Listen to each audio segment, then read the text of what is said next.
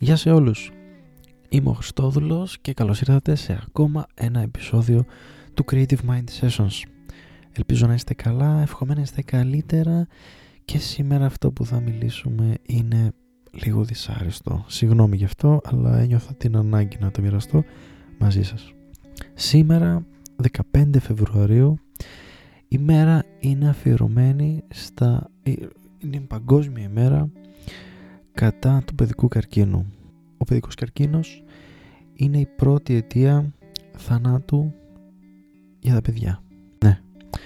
Η αλήθεια είναι ότι όταν το ακούμε ίσως το νιώθουμε πολύ μακριά μας ίσως περνάει τελείως απαρατήρητα από τον εγκέφαλό μας, από το μυαλό μας δεν μπορούμε να καταλάβουμε το πόσο το πόσο τραγικό γεγονός είναι και θα σας πω μια ιστορία μια φορά πριν από μερικά χρόνια ήταν κά- κάτι παιδιά ήταν, μαζεύτηκαν μια παρέα παιδιών και είπανε φέτος θα βάλουμε από 10 ευρώ καθένας και θα αγοράσουμε κάποια παιχνιδάκια, κάποια παραμυθάκια, οτιδήποτε θα μπορούσε να κάνει χαρούμενο αυτά τα παιδιά.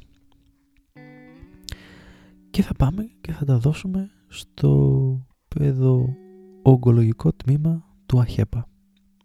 Έτσι αυτά τα παιδιά μαζεύτηκαν με πολύ αγάπη, πήρανε 5-10 πραγματάκια και σε συνεννόηση με την γραμματέα και με τον υπεύθυνο του τμήματος θα ήθελα να πω δύο ονόματα. Η γραμματέας είναι η κυρία Γαλανοπούλου, εξαιρετική γυναίκα η οποία τους βοήθησε πάρα πολύ και φυσικά η έγκριση ήρθε και από τον υπεύθυνο, τον κύριο Γιαννόπουλο, εξαιρετικός επίσης άνθρωπος.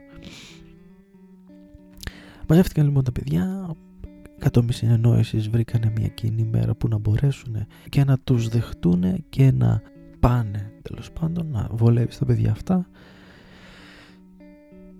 και πήγαν και μοίρασαν, έδωσαν κάποια από αυτά τα παιχνίδια που είχαν πάρει με τα λεφτά που είχαν μαζέψει στα παιδιά και κάτι πολύ συμβολικό στους γονείς ε, για υποστήριξη και για να τους δώσουν λίγη από, από αυτή την αγάπη που έχουν για αυτό που έκαναν εκείνη τη στιγμή. Ξέρετε πόσο λίγο ήταν αυτό που έκαναν και πόσο πολύ ήταν ταυτόχρονα μπορείτε να το διανοηθείτε.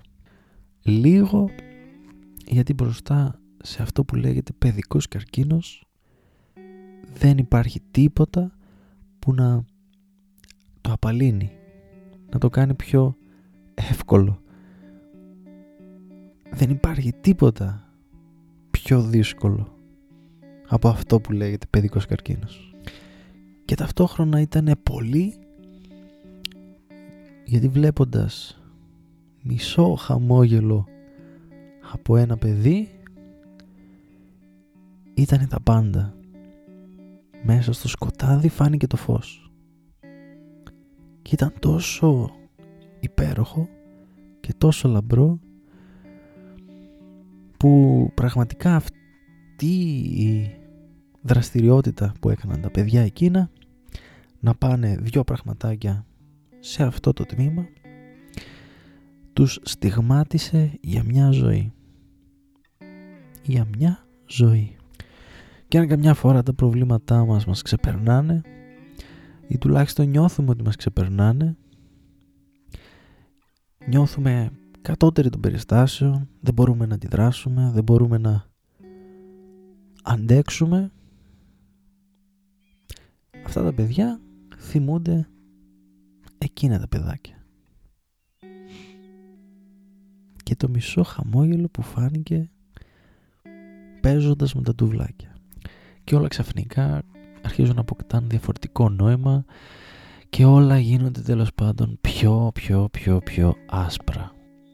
Συγγνώμη για τον καταθλιπτικό τόνο τον σημερινό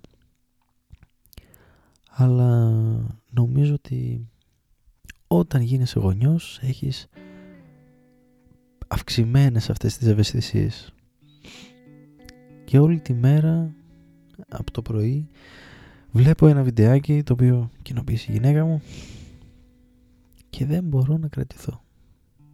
Όλη τη μέρα σκέφτομαι αυτό το πράγμα.